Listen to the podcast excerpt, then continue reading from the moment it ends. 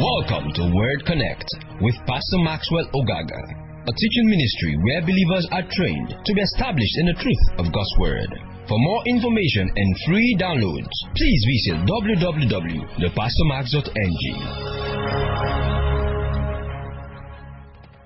Hi, Pastor. All right, let's um, praise God. All right, let's get into the Word and um, see where the Lord leads us tonight. Father, thank you because I'm anointed to teach. Thank you because your people are anointed to receive. And together our faith is built up in the knowledge of the person of Jesus. I pray that light and understanding, signs, wonders, and miracles will take place at the teaching of your word. In Jesus' mighty name we pray. Can I get a good amen? amen. All right. We, we started talking on the office of a prophet, and um, we've seen from the Old Testament and a couple of scriptures that we've read on how the, the prophet's office operates, how the prophet's office operates. And this evening, I want to wrap up this teaching. There's a whole lot more we can study, but I want to wrap this up by distinguishing or separating the office of a prophet from the gifts of prophecy. And um, it's a very important distinction. It's a very important distinction. Then, first of all, I, I did say last week about the fact that Jesus was the one person who was a carrier of the Spirit without measure, which means that Jesus stood in all the five offices. Jesus was referred to as the prophet. Okay, so let me give you some scriptures to that. In Matthew chapter 13 and verse Matthew chapter 13 and verse 57, Jesus was referred to as the prophet. Matthew 13 and verse 57, Jesus was referred to as the prophet. And they took offense at him. They, they were not, uh, when Jesus was teaching in the synagogue and um, they got familiar with him, they got offended at him. And I've always said that familiarity is what stops the flow of the anointing uh, in, in, in a place or in a congregation. And they took offense at him, but Jesus said to them, A prophet, referring to himself, is not without honor except in his hometown and in his own household. So Jesus here referred to himself as a prophet. Matthew chapter 21 and verse 11. Matthew 21 and verse 11. Please follow all the scriptures that we're reading. It's very important that you follow them. Matthew chapter 21 and verse 11. And the crowds were saying, This is the prophet Jesus from Nazareth in Galilee. So Jesus was referred to as a prophet. Mark chapter 6 and verse 4. Mark chapter 6 and verse 4. Mark 6 4. Jesus said to them, A prophet is not without honor except in his hometown. Luke 7:16, just going through the, the, the, the, scriptures in the Gospels. Luke chapter 7 and verse 16, it says, Fear gripped them all, and they began to glorify God, saying, A great prophet has arisen among us, and God has visited his people. Luke chapter 24 and verse 19. Luke chapter 24 and verse 19. Luke 24 and verse 19. Um, and he said to them, What things? And they said to him, The things about Jesus the Nazarene, who was a prophet mighty indeed. Jesus the Nazarene, who was a prophet mighty indeed. John chapter 4 and verse 19. John 4 19. The woman said to him, Sir, I perceive that you are a prophet. This was the woman at the well. John chapter 4 and verse 44. For Jesus himself testified that a prophet has no honor in his own country.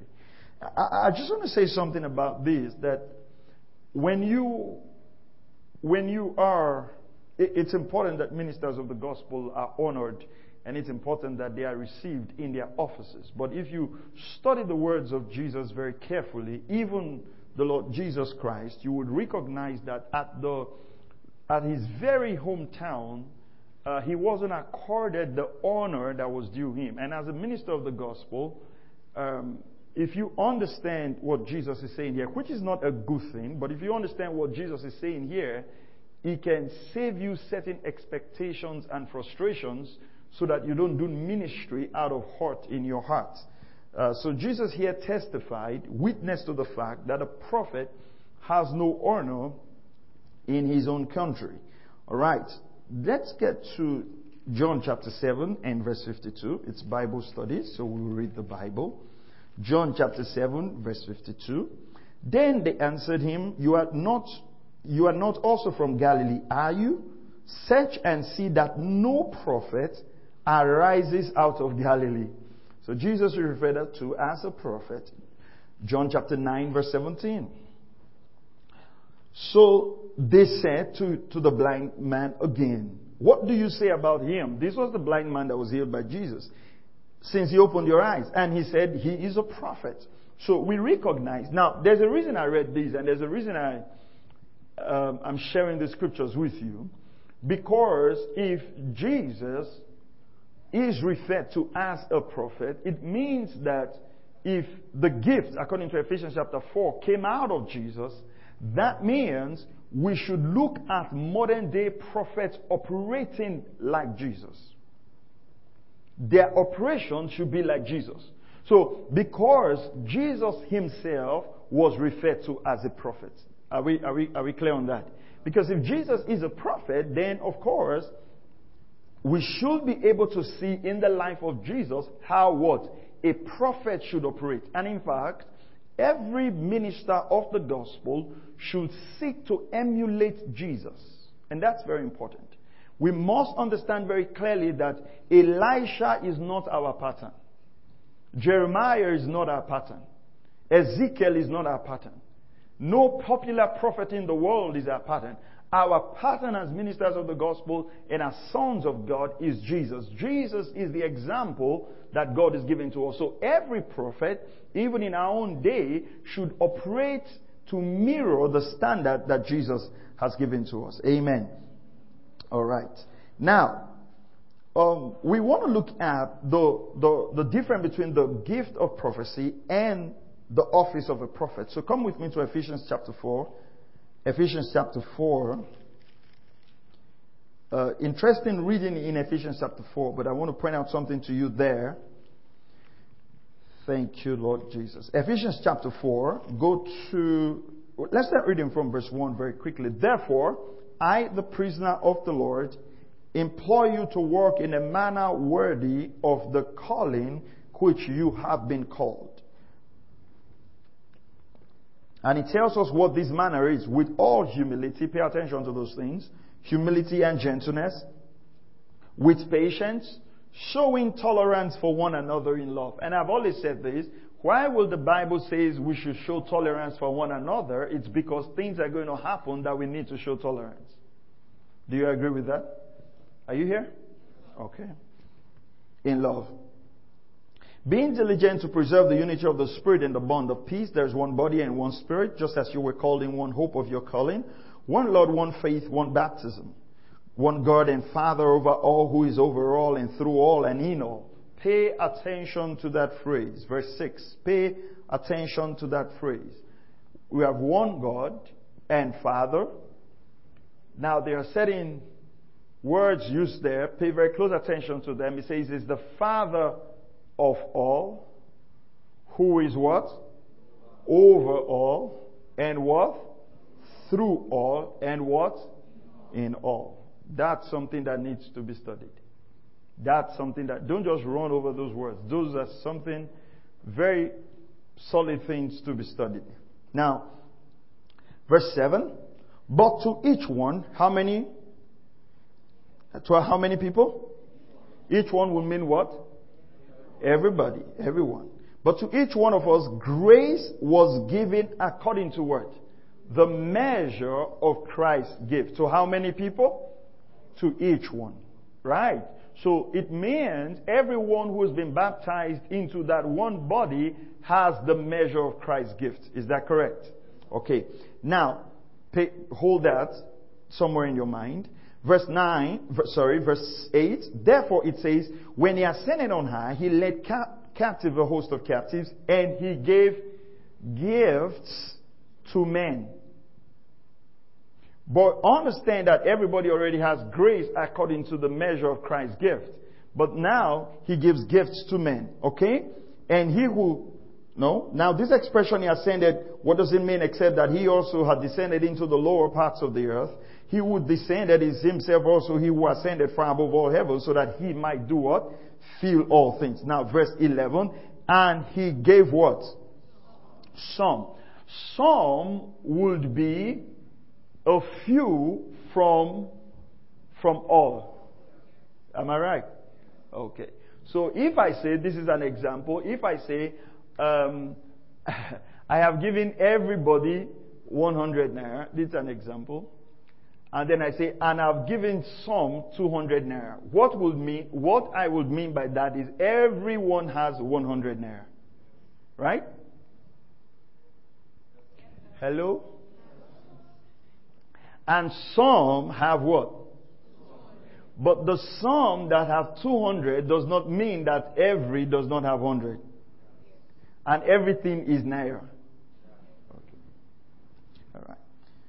So, and he gave some as apostles, and some as prophets, and some as evangelists, and some as pastors and teachers.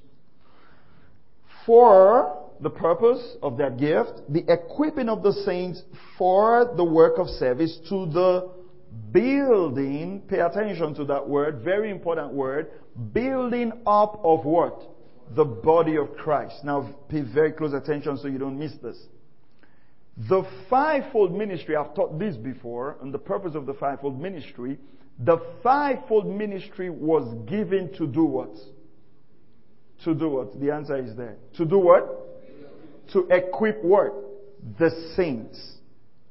So that the saints will do what? The saints will do what? The work of service. That word service is the Greek word diakonos. It means ministry. Now, as they do the work of service, what's going to be the result of them doing the work of service? The building up of the body of Christ. So let's come again. Here Every saint has grace, gifts, according to the measure of Christ, Ephesians 4 7.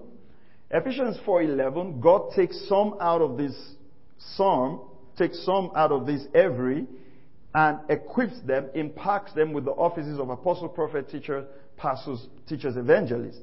And the reason he did, he did that is that this psalm will equip. The word equip is katartizo, means to teach, to impact, to teach, to grant, and all of that, to teach or equip the saints so that the saints will do what? Do the work of ministry. Now, it is not the pastors who do the work of ministry, pay attention. It is the saints who do the work of ministry so that what will happen to the body of Christ? The building of the body of Christ. So the building of the body of Christ is not done by pastors. The building of the body of Christ is done by saints who have been equipped so they can function. Are we together? Okay. Now, so having said that, it's important to understand uh, that God gives gifts, right? So 1 Corinthians chapter 12. 1 Corinthians chapter 12. Now, we're going to go to 1 Corinthians chapter um, let me see something here. Okay, hold your. Okay, come to 1 Corinthians chapter 12. But 1 Corinthians chapter 12, 13, and 14 should be read together. You, you, shouldn't study it differently. Don't study 1 Corinthians 12.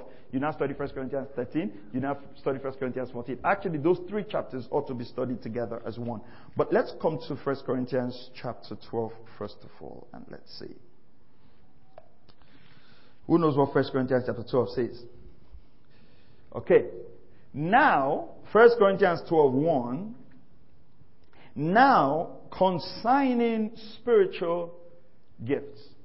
Now, I've taught, I think I've taught a part of this, but that word gifts is in italics. It's not supposed to be there. The translators put it to help us in our understanding, but it's not supposed to be there. Actually, it, it should read in the original Greek now consigning spirituals. That's how it should read. But let's read it the way it's written. Now, concerning spiritual gifts, brethren, I do not want you to be unaware. Verse 2, you know that when you were pagans, you were led astray to mute idols, however you were led.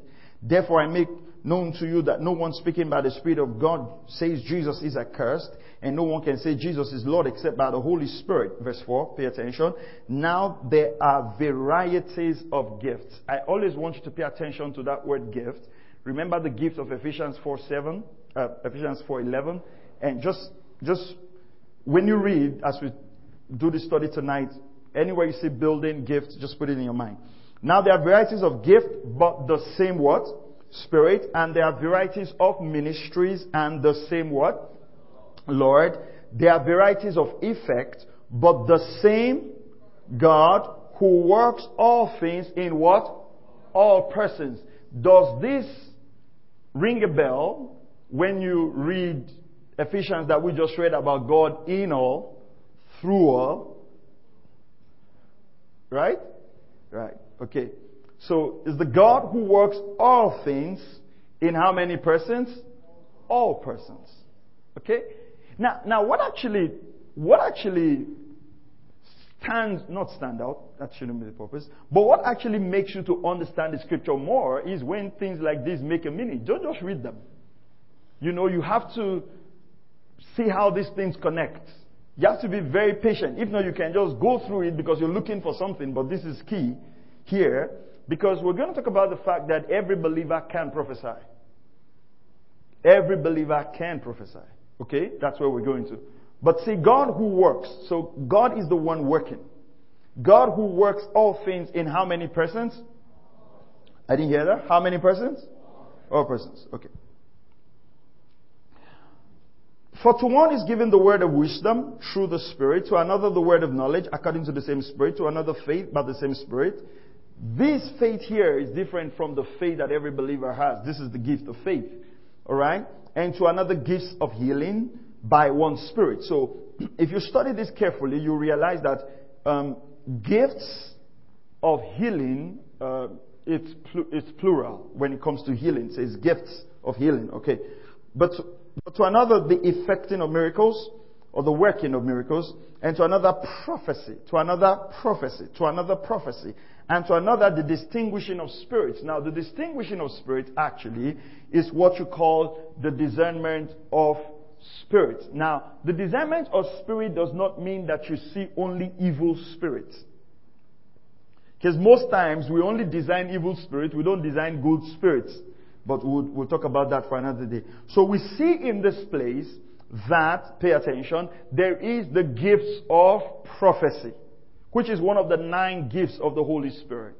Okay? Now, the nine gifts of the Holy Spirit, you have the power gifts, which are the gift of the working of miracles and all that. You have the vocal gifts, which are the gift of tongues and prophecy. Then you have the revelatory gifts, which is word of wisdom and all that. So, let's, let's read down.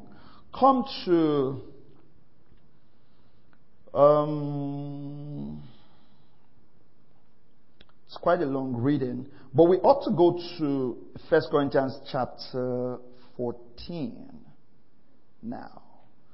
Uh, but let's read, let's read verse 20, 28, verse 27. Let's start from verse 27. 1 Corinthians 12, 27. Now you are Christ's body and individually members of it. So we're members of the body of Christ. It's very important that you understand that you're a member of the body of Christ. Okay. And God has appointed in the church first apostles. And God has appointed or has placed in the church first apostles. Now, this is not an order of ranking. This is not saying apostles are first. No. Second prophets. Third teachers, then miracles, then gifts of healing, helps, administration. That word in the Greek is kubernesis. It means the gift of government. various kinds of tongues. And I want to say this, right? This was the first, this actually, the gift of administration, was the first spiritual gift that I started operating on when I started working with that. I, I knew that this was the gift that God has given to me to put things together. So it's always easy for me to put things together, look at, it's just easy. It's, it's, you know, sometimes people wonder where the ideas come from. It's, it's a valid gift in the body of Christ. Not, I don't think many people uh, recognize it and walk in the grace of it. Um, if you see a ministry that has someone with this grace, they will achieve a whole lot more than people with no grace. And I'm not saying project management certification. This is a gift of the Spirit. Praise the name of the Lord.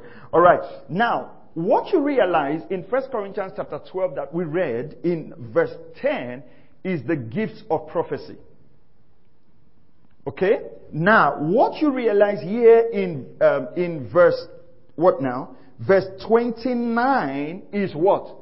The office of a prophet. Did you pick it? Did you pick it? Hello? You guys are very cold tonight. Did you pick it? No. Okay, let's go again. First Corinthians 12:10. Look at this. It says, and to another the effecting of miracles, and to another what? Prophecy. So that's the gift of prophecy. Okay? Now go to verse 29. All are not, um, go to verse 28, sorry. And God has appointed in the church first apostles, second what? Prophets. Right? Third teachers, then miracles, then gifts of healing, helps, administrations, various kind of tongues. Now go to verse 29. All are not apostles, are they? All are not prophets, are they? So in verse 29 of 1 Corinthians chapter 12, Paul asks the question, is everybody a prophet? And what's the answer? No. But in verse 10, he tells us about the gift of prophecy. So in 1 Corinthians chapter 12 and verse 10, we see that there is a clear distinction between the gift of prophecy and what? The office of a prophet. Is that clear? I didn't hear you. Is that clear? Okay. Now go to Acts 21. Go to Acts 21. Thank you, Lord Jesus. Acts 21. Let's read verse 8. Acts 21 8. On the next day, we left and came to Caesarea and entering the house of Philip, the evangelist, which was one of the seven, we stayed with him. Now this man had four virgin daughters who were prophetesses, right? As we were staying there for many days, some prophets named Agabus came down from Judea. Okay? So we see the office of a prophet mentioned with Agabus. So we see here that Agabus occupied the office of a prophet. Okay. Now, what's the what's the gift of prophecy? How does it operate? What's the purpose? Why did God give it? Why is it that um, Moses said, I wish that all God's people would prophesy? Why did Paul tell us to covet spiritual gifts in that we should prophesy? Why did um, the book of Acts, you know, on the day of Pentecost, Peter said that everyone would prophesy? Why is it that that is common? Why is it common? Why does the Lord make that gift common? And then what's the difference between that and the office of a prophet? So come, come with me to 1 Corinthians chapter 14 and let's see. So Paul talks about the spiritual gifts in 1 Corinthians chapter 12. Then he talks about the, um, then he talks about the love chapter. 1 Corinthians chapter 13, right? Then 1 Corinthians chapter 14, he addresses spiritual gifts again. Let me say this to you. Every spiritual gift in the body of Christ ought to function out of love. That you love the people. Yeah? You, there's no spiritual gift that should function because you want people to like you. And that's why I, I this is me. I, I personally have issues with certain prophetic utterances that embarrasses people. They, they might be correct, but if you really love these people and you are seeing all those funny things about them, I think in the spirit of love, there can be a better way to pass those messages across than, you know, just giving a prophetic word that's, that throws everywhere upside down and all that. So, 1 Corinthians chapter 14 now. Go to verse 1. Pursue love. Pursue love. Chase love. you know, it's interesting that um, I think I was preaching in Lagos and I was teaching on the God kind of life that produces a God kind of love. It's amazing today that when we hear love, come on, what comes to our mind? Tell me, what comes to your mind when you hear love? Huh? Relationship. Indian film didn't help matters. Running around trees, lying down, kind bow, just. you think if that's what Jesus did, you'll be redeemed? Imagine Jesus took flower and was running around the cross and running around the cross and running around the cross and singing love songs. You think you have been redeemed? Right? And sometimes we have a very warped concept of love, and that's why sometimes people, people get married to the wrong people. Because some guys really know how to play that game. Love is sacrificial. It's really sacrificial. True love is sacrificial. True love means that you will lay your life down are you hearing this? Yeah. So it says pursue that one. So when it says pursue love, don't, it's not talking about Indian theme and flowers. Pursue love. Yet, desire earnestly spiritual gifts. Eh, eh, eh, have a desire to walk in the gifts of the Spirit, the Bible says. And uh, as I was studying for this, it's something that really began to bother me a bit, uh, and which we're going to do something about. Uh, teaching on the gifts of the Spirit. The believer ought to walk in the gifts of the Spirit. These things are not, they are given to the children of God to walk in. And, and they help you in your daily life. That's the truth. To make the right choice. But we've made them look like they just belong to one superpower pastor.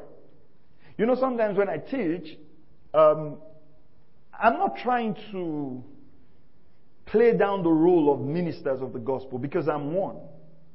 But the truth of the matter is, you ought to teach your people to walk in the gifts of the Spirit because that's where their safety is. You, you've been at work all day. I've not been there. What about if something happened at work and my line wasn't going? I was flying somewhere. What happens? Praise the name of the Lord. You know, these gifts of the Spirit can help you in your cooking. Not, that's not the purpose, but it can help you. It can help you to know what to say at the right time. So it's something you should desire. Don't be a believer who is not functioning in any of the gifts. It says, covet them, pursue them, desire earnestly spiritual gifts but especially that you may prophesy. So, why will Paul say that we should desire to prophesy? Now, if we have not done a background study and you have read this passage of scripture and you see this phrase, especially that you may prophesy, what will come to your mind? Huh? When you hear prophecy, what comes to your mind? Tell me. Huh? Calling people's name. All right? Come on now, church. That's what comes to our mind, right? Are you here? Say something. See what, seeing what others are not seeing, right? Okay. What comes to your mind without the teaching we've had? So when you hear the word prophesy, that you may prophesy, what comes to your mind generally is what? Somebody who is calling names, calling what happened. So the challenge is if that is it, Pay attention. If that is it, why will Paul say we should covet it?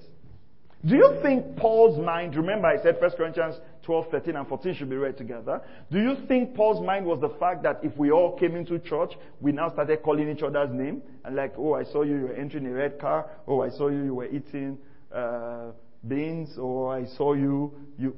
Is that what Paul, is that how our services should be? No. Which means that that's not the core of prophecy. Then Paul goes on to explain that. Go to the next verse. It says, Verse 2 For one who speaks in a tongue does not speak to man but to God. So when we speak in tongues, we're actually communicating with God. We're, we're, we're, talking to God. Now, there are tongues that you're communicating to God. There are tongues that you're using to build up your most holy faith. Okay? Now, it says, For no one understands, but in his spirit he speaks mysteries. So, by praying in tongues, Paul says you're speaking mysteries. Then he says, But one who prophesies speaks to men. So, prophecy is speaking to men, is speaking. So, it's utterance. It's an utterance gift. Now, why does he distinguish it between tongues and prophecy? Because in tongues, you're speaking in tongues, alright? So, not everybody can understand what you're speaking in tongues except someone interprets. Okay, so if you study this whole chapter, you see that. If tongues are spoken, there is an interpretation. Okay? Even your own tongues, you can interpret your own tongues. Just by praying in tongues extensively and listening to your inward man. If you listen to your spirit long enough, I don't know how many of you have experienced it, but you realize that sometimes you pray in tongues for an extended period of time, then you start praying specific words in English. Maybe just repeating some words, some phrase, some phrase, some phrase. That sometimes the interpretation of what you've prayed in tongues and you're praying it out in English. And that's why the truth of the matter is that if you want to cultivate your walk with God, you need to spend time. Some of us don't have enough time for God to even speak back to us because our prayer is 10 minutes and we just go, take care of me, take care of my dog, make sure everything is okay. Jesus, I pray, amen. Bam, you've gone. And how will God talk to you? It's not, you're not fellowshipping with the Father. Alright? So, Many times if you pray in tongues and you quiet in your spirit, you see words. There are prophetic words I've spoken over my life just by praying in tongues and praying in tongues over time. I'll just send some phrase come up in my spirit and I'll speak those phrase over time. Speak them over time. So Paul here distinguishes between tongues and prophecies because prophecy is going to come out in English. Okay, it's going to come out People are going to hear it. Of course, you can prophesy in tongues, but people are going to hear it. He says, but the one who prophesies edif. No, no, no, no, no, no, no. Come beyond. Verse 3. But one who prophesies speaks to men for. Now, the word for will mean the purpose of prophecy. Am I right? Alright. So it says, if one prophesies, this is the purpose. EEC. That's how I memorized that early days that I was studying. EEC will be edification, exhortation, and what? Consolation. Pay attention. That means when prophecy comes out, what are the three things we're looking for in prophecy? Number one, we're looking for edification. What does edification mean? To build up. The Greek word oikodome. O-I-K-O-D-O-M-E. It means to build up. That's what it means, right? To build up. It's a building, to construct to strengthen, to develop another person's life through acts of words of love or encouragement.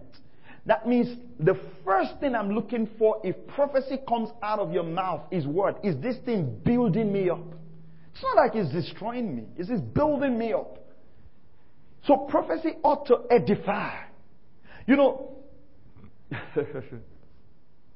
and what's the next one? What is the, the other thing prophecy ought to do? Exaltation. exhort, Encourage. And what's the next thing prophecy ought to do? Provide what? Consolation. Some other translation will use the word what? Comfort. How many of you think if we put this against a lot of prophecies we hear? Right? Hey, come on, church. Doesn't work, right? You, can you see when Jesus spoke to the woman at the well? How, how Jesus handled the five husband issue. Eh? Come on, are you here? How many of you think if it's today and we tell the woman, I think you have five husbands, and the woman says, no. Uh, and then later the woman now confirmed that she has five husbands. You know she'll be in trouble. Say, so you mean I'm lying? You don't need that. the woman said, no. And Jesus says, you're right. But you see that when Jesus was speaking to that woman, even though Jesus was given a, a, a, a word that really showed the woman was not a very stable person, it came with the edification, the exhortation, the comfort, and that turned the woman to Christ. So the purpose of prophecy is to build up the body. And that's why everybody, Paul says, we can prophesy because the Lord wants to bring us to a place where we are encouraging and building one another. And prophecy doesn't have to be, thus saith the Lord, thus saith the Lord, thus saith the Lord. You know, many times, especially when you have a move of the Holy Ghost, why people prophesy like that and is very forceful is because they are very resistant to the Holy Ghost. You know, they're very resistant to the Holy Ghost. So when you have an atmosphere like that, when the move of the Spirit is going, you realize that, you know, you would have words coming up on your spirit. Just say, God loves you. he said, no, I cannot. I will not. I will not try it. And then you keep praying, you keep praying, and before you know, you are overpowered by the Holy Spirit. Then you are running everywhere, running everywhere. They are holding you, you are shouting, My people, my people, my people. They hold you, you throw away chair. You, you after all the energy, say, God, say, I love you. Are you? I almost said, Are you mad? like, how do you? So, I love you is why you have caused all of us to sweat like this. You know, it's not that that's how God uses, and let me tell you something. It's not that that's how God uses people. It's because we haven't taught people long enough and created an atmosphere where people can yield to the Spirit. And when I started working in the Word of Knowledge, two incidents I remember, that happened to me once in church. Man, I had this word in my spirit at fellowship was small. My dad was leading. I had this word in my spirit. I said, no way. No, because myself and my friend, We had always laughed at people who were prophesying before. So I knew that if I gave that prophetic word, these guys, ah, going home, I'm in trouble. And I was, I did, before I knew, I was everywhere around the church. Ah, by the time I finished the prophetic word and the Spirit of God, you know, kind of lifted up me, how to stand up was the issue. you know, I just waited for the whole church to go. But then I remember, you know, then I began to study along that line. Then I remember one particular incident, very particular incident. That incident was when actually I began, I began to be very confident in the words of knowledge that God is giving. That's why the scripture says, as we read on, it says, when you prophesy, you prophesy according to your measure of faith. Which means you have to walk on your faith to be able to prophesy and speak words, okay? Now, um, I was going to Benin. I, I, can't forget that day. I was going to Benin. And um, usually I would stop at Sapele Road. That's where my friends were. And uh, as I got in the car, I heard in my spirit. Then I started developing the things of the spirit. I think the word I heard in my spirit was just tell this woman that everything will be all right. And God, God cares for her and everything will be fine. I said, no way. I didn't know this woman. And of course, you, how would you feel? Just a stranger. You know, I think they, just some words. I can't remember the exact word, but just some words. So I got in the car and uh, we drove. We got to Sapele Road. I was to come down. I still had that push. You need to say this to this woman. So I said, okay, let me keep going. I entered. And you know how, you know, things can be funny. The woman was the last person, you know, to come down in the car at the extreme end, the last bus stop. When she, when she came down and then the driver said, you know, when driver will just off and remove key to say, we're not going anywhere again. I was like, how will I? I was like, this was my last opportunity. So I, I said, sorry. I'm actually supposed to come down. And, you know, you, you, the woman that started looking like you like one beggar, like. So I was like, I'm supposed to come down here, but I've been having this. I, I don't know if this means anything to you, but I just, sorry, I'm not usually like this, but, you know, after all the lengthy apology I gave her the word, damn, the woman broke down. She was crying. She said she just needed to hear that from God, that she's been questioning the goodness of God because of the way things your life. I was like, yes, listen to the man of God. Listen to, you know, but since that day, I had confidence in the things that God put in my spirit. You see, this is where God wants the body of Christ to be. Are you hearing what I'm saying? God just put words. It doesn't have to be tossed here, the Lord. Some of you feel those words in your spirit. You just feel it's your. Now, I'm not saying go about and anybody say, say, see, see, see, see. No, that's what I'm saying. But Listen, God wants this to build up the body, to exalt the body, to bring comfort to the body. Are you hearing what I'm saying? And see, we need to teach believers this more. That's the truth. It's not, it's not something special just for Pastor Maxwell. No, it's a gift that God wants the whole body. So when you're writing that text message, God put words in your spirit to prophesy over somebody. He reads them and comfort comes. Are you, are you, are you following that now? So the three things we must check for prophecy is what? Edification, exhortation, and what? Consolation or comfort. So the gift of prophecy is a revelatory gift, revelation. Prophecy means to speak for the word of God by the anointing of the Holy Spirit. It is by divine inspiration that a person can reveal things that are unknown and explain things that are complex and declare the purposes of God. Okay, so we said it, eh, Bishop Keith Butler says it's inspired utterance in your language. So it's not tongues in your language. Okay. The gift of prophecy edifies the body of Christ. It helps to build up and strengthen the people of God in their faith. Okay? Um, this gift is activated when God has something to say. It's about revealing God's truth to the body of Christ. So the threefold purpose of the gift is to edify, to exalt, and to do what? To comfort. All right. Let's um, let's go to verse four. First Corinthians fourteen four. It says, "But one who prophesies speaks to men." For sorry, who one who speaks in tongue edifies himself, builds up himself. But one who prophesies does what? Edifies the church.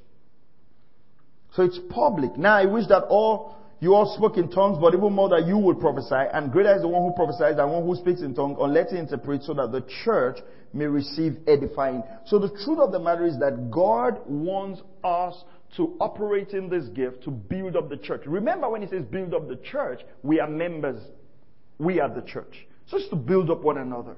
It's to build up. That's why when he says, he that has a psalm will come, he that has a, a hymn should bring. God wants the church to be corporate, to build one another.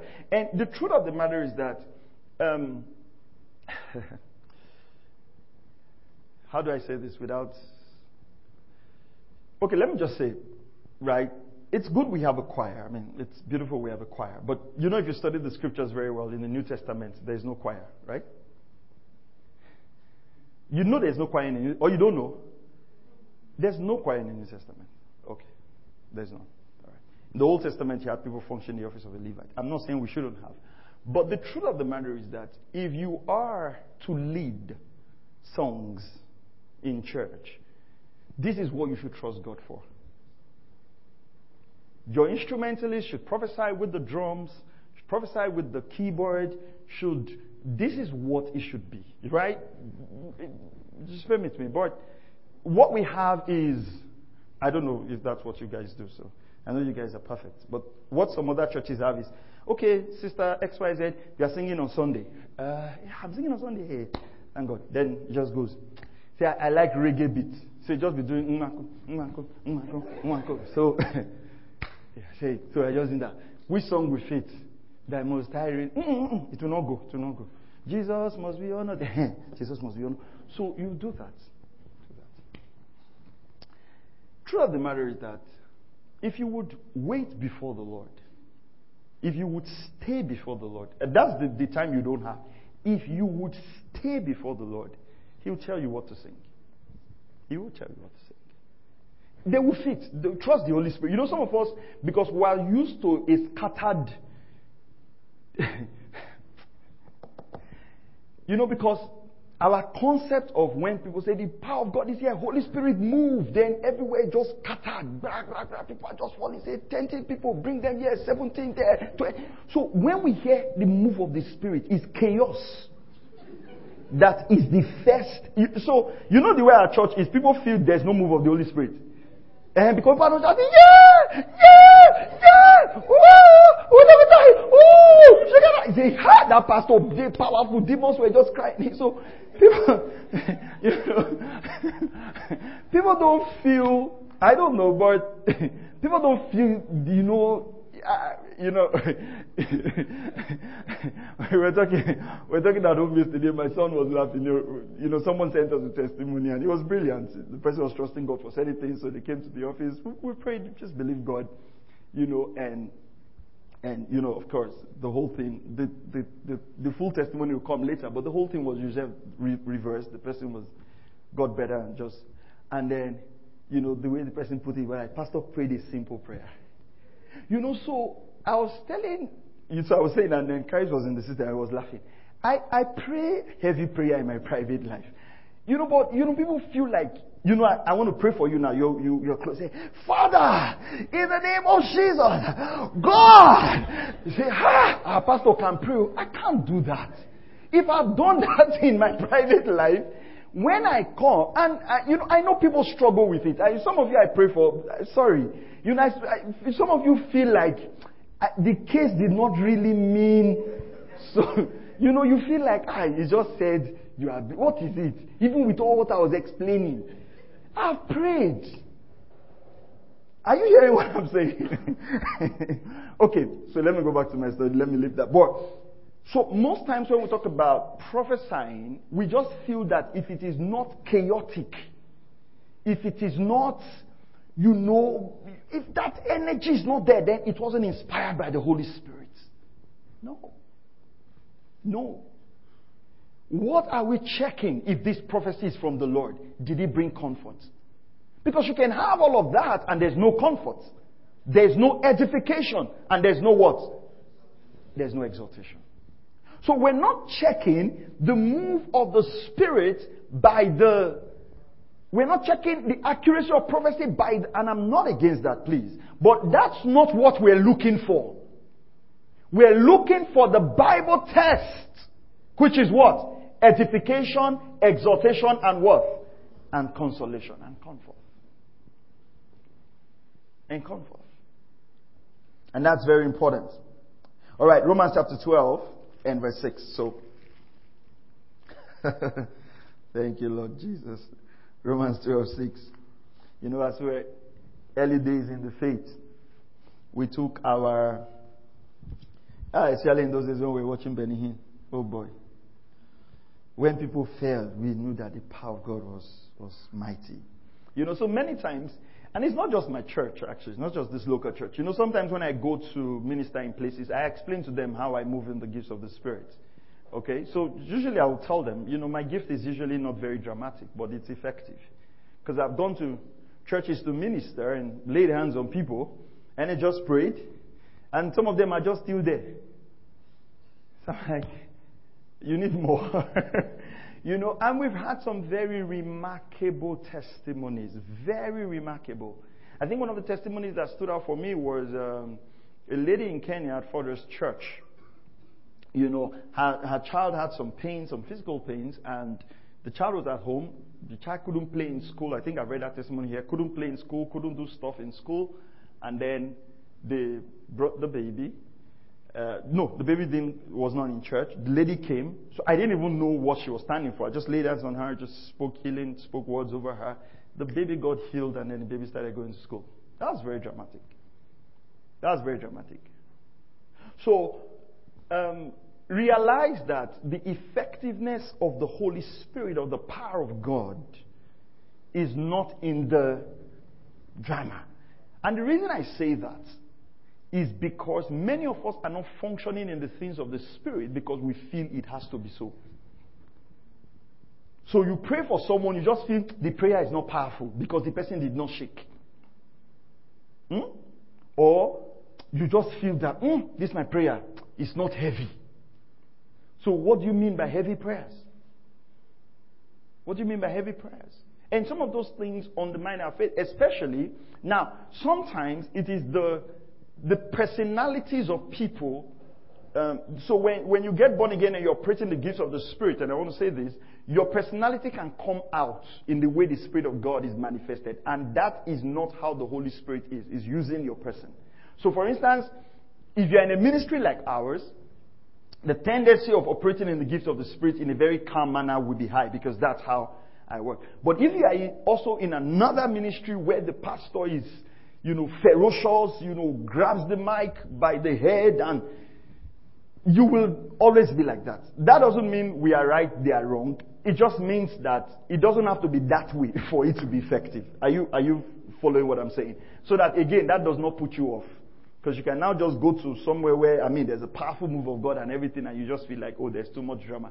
However, the Spirit of God wants to move is fine, but you don't have to go that way for you to know that prophecy is coming forth from you. Okay, so Romans chapter 12 and verse 6 it says, Since we have gifts that differ according to the grace given to us. Remember Rome, um, Ephesians 4 7 talks about the grace given to how many of us? All of us. Each of us, how many of us here? Each of us is to exercise them accordingly, right? If prophecy, according to what? Prop, let, let's read that again. According to what? To the proportion of. Pay, pay attention, pay attention, very important. The proportion of whose faith? Who will his be here? You.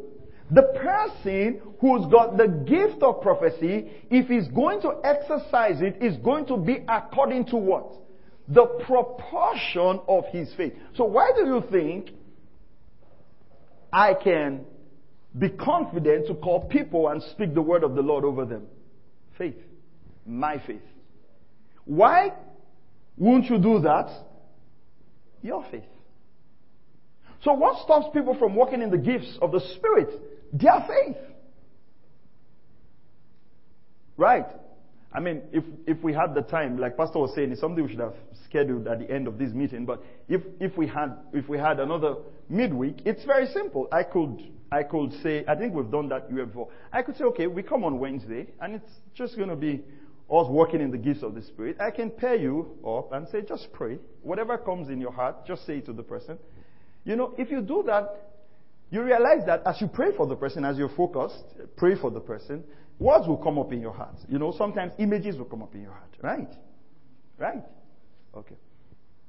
So let me teach let me teach quickly so that we do that in ten minutes before we go. Right? Some of you are already saying, No, Pastor, just finish the series. That's the issue. Right? But if you do that, you'll see that words will begin to come out. You'll say words. It might it doesn't have to be long. You understand? Words will come out. And if words does not come out, don't force anything. But if you do that, you realize that you are growing in faith. Now, it's easy because we are church. It's fine. Pastor is here. If I make mistake, you correct me. That's fine. Now, when you step out and words start coming in your heart for the bike man who is an Alzheimer, you now say, God, don't disgrace me.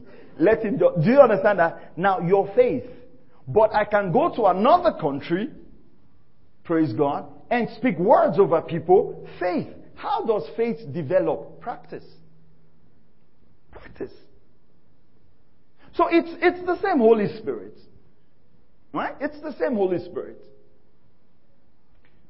We can have a meeting where I'll speak God's word over everybody in this congregation. Everybody, I can have a word for you. It's proportion of faith.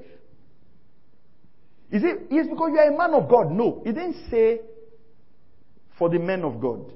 He says, since we have gifts that differ according to the grace, grace given to us, each of us, each of us that is in the body is to exercise them accordingly. If prophecy according to the proportion of the faith that you have, of his faith. Praise God. Alright, let me go quickly. Are you blessed by this? Okay. So what's the difference between the gift of prophecy and the office of a prophet? Alright? The gift of prophecy and the office of a prophet. Okay. The gift of prophecy. It is the gift of the Holy Spirit. The gift of prophecy is the gift of the Holy Spirit. Okay? It's the gift of the Holy Spirit. It is for, number two, it's for, it's, it's, it, every believer is encouraged to prophesy. You're encouraged to do it. You're encouraged to do it. Okay? Now, let me tell you something. This is very important. That you are walking in the gifts of the Spirit does not mean that your life is in order. That's the truth. So the gift can flow. It doesn't mean your character is in shape. There is a difference between the gifts of the Spirit and what? The fruit of the Spirit. The fruit of the Spirit is your character. Yeah? That inward man. Alright. Prophetic utterance is a gift. The person who walks in the gift of prophecy is defined as a saint doing the work of ministry. So this person is doing the work of ministry.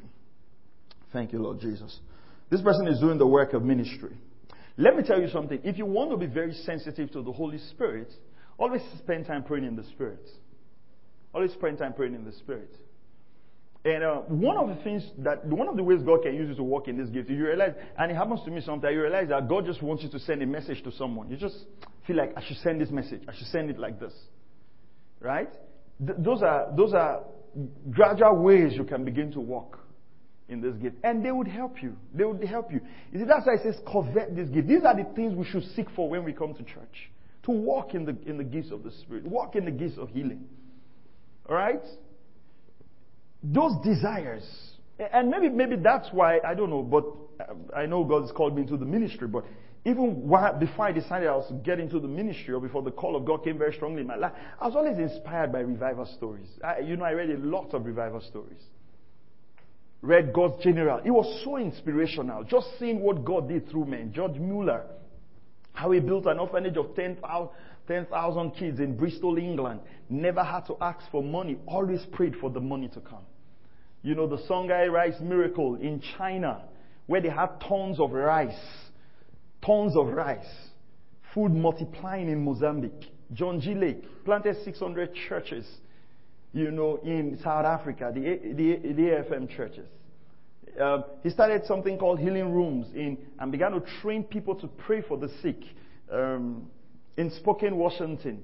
Called them the healing technicians. Trained them to pray for the sick put up healing rooms in all of Spokane, Washington. And at that time, Spokane, Washington was declared as the healthiest city in the world. He was arrested at the time for practicing medicine without license. I mean, those stories just inspired me. And if you're a believer and you immerse yourself in those stories, you see that your, the desires of your heart, even though you will begin to yield in a certain direction. You know where our problem came? It's when every time when we sit in church, we began to make Mark Zuckerberg as our example. Elon Musk, See, your mates. Mark Zuckerberg built Facebook at 20, at 22. You are still your mother's house. Look at you. Jesus died to give you break. The guy just left. the guy will just leave church. His mind now is, what can I build? What can I build? What can I build? There's nothing wrong with that. But how many of you realize that when you listen to our messages, we don't hear missionary testimonies in our sermons? Come on, how many of you? There are some missionaries I know that some people are hearing for the first time. No idea that those people ever existed. Those should be our role models. That should be our role models. You know, it's amazing sometimes I go to some churches to preach and I give, you know, talk about some of these guys and then people come and like, who is that? We want to buy the book. I want to read about that. We want to read about this. We want to read about this. Evan Roberts and all these people.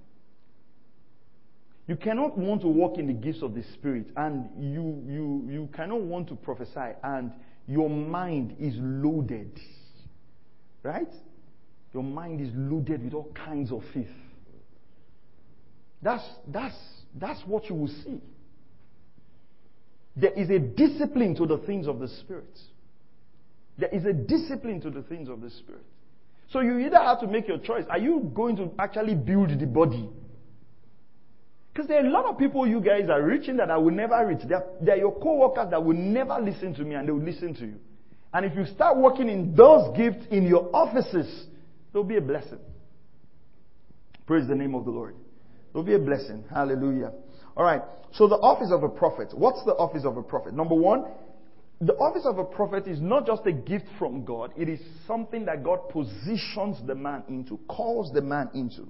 God said to Jeremiah, before I formed you in your mother's womb, I knew you and I called you as a prophet to the nation. So it's an office that God puts a man. God chooses the office and it's not our choice. The one distinction between prophesying and the office of a prophet is the fact that prophesying is for everybody. We've read it. Moses said, I wish that all God's people will prophesy.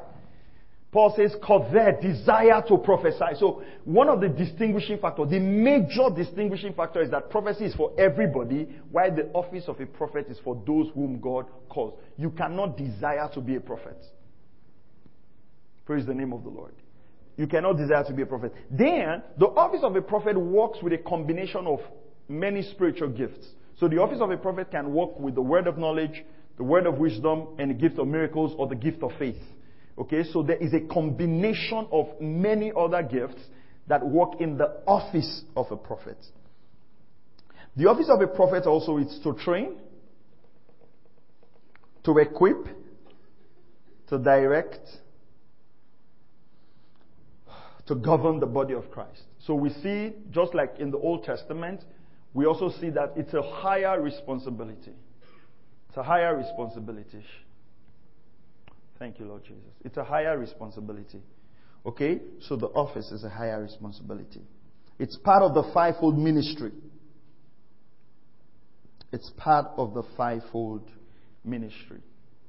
So the two, the basic distinction is the why that all of us can prophesy. The office of a prophet is reserved. It's a calling for people. Hallelujah. It's a calling. Some are given that office. And the primary purpose is not just to call, but the primary purpose is to do what? Is to equip the body, to train the body, so that the body ought to build one another up. Let me give you a quick example. How many of you, since you started coming to church, your ability to explain scriptures to others have improved? Let me see, by the show of hands. Your ability to explain. I'm not saying to just to explain to others have improved. Okay. Quite a number of you. How many of you, other people have recognized your understanding of scripture is now deeper? well, deeper. okay, how many people now, I don't know. You see how we have messed up words there? Eh? okay, how many people, um, how many people, how many of you Others have recognized, maybe your, your understanding of scripture has gotten a lot more better. Uh, let me see, by the show of hands. People just feel like, yeah, okay.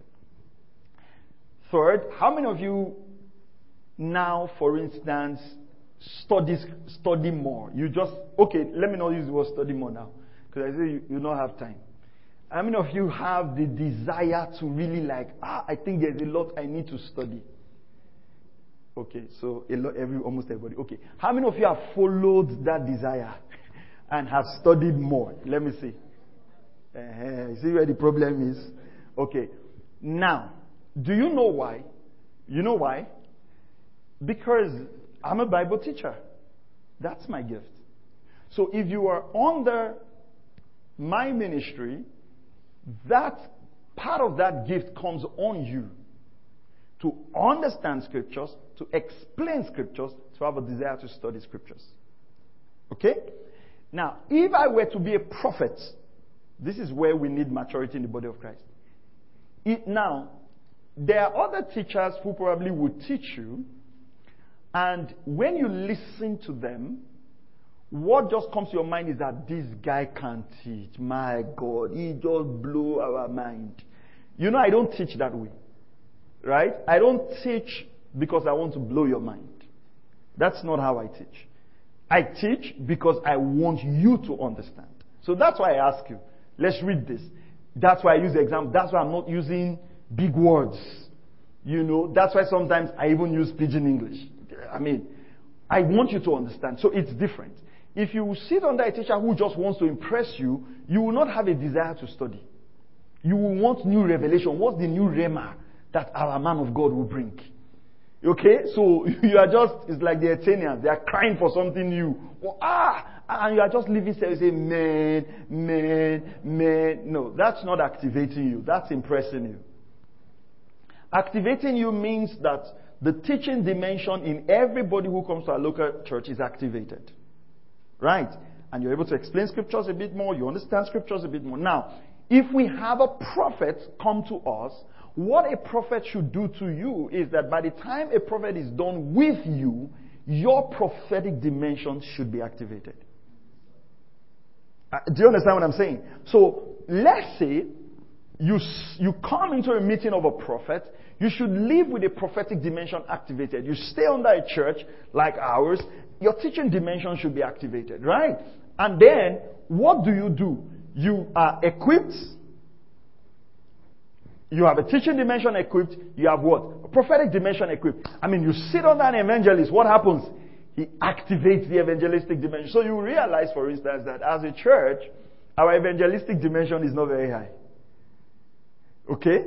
Because my office is primarily as a teacher. So what I'm just trying to say is this. These gifts were not given to impress. They were given to equip the saints so that that dimension in you should be unlocked. And you can function and use it to build the body. Now, if you are a pastor, this is where sometimes, if you're also called, I'm primarily called as a pastor and Bible teacher. Now, if you're called as a pastor, God gives you a bit of all of this functionality because of your flock. So you realize that once in a while, spiritual gifts are activated, things are done because of the flock. And one of the primary giftings given to the office of a pastor is wisdom, because you're going to deal with a lot of people. You see, and that's why in the body of Christ, you must stay where God is asking you to stay, because He's put those gifts in for you. And then you must also endeavor to take whatever is in that house and receive it and walk in it and be bold to work in it. Just be bold to work in it. Be bold to work in it. So the gifts were given for what? Activation. Not just to impress. Not just to impress. To activate. So if you hang around here long enough, one of the first things that will happen to you is that you will have a desire to read your Bible. Hmm? I know people who just come to a church and the first time, you know, and oh yeah, they're just sitting and looking. After about one month, they now buy Bible. After two months, they buy a note. Because everybody around you is writing. You know, you just look strange. Why? That dimension, after a while, you can now explain scriptures as it is. Hallelujah. Praise the name of the Lord. All right. Thank you, Lord Jesus. Open up. We'll go and play the keyboard. You can cut off my recording. Let's do practicals.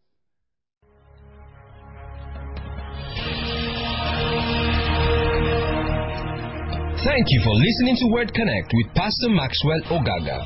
We encourage you to share this message with your friends and loved ones. For more information and free downloads, please visit www.pastormax.ng. We would like to hear from you. Send us an email info at pastormax.ng or you can call 0805 888 7575. God bless you.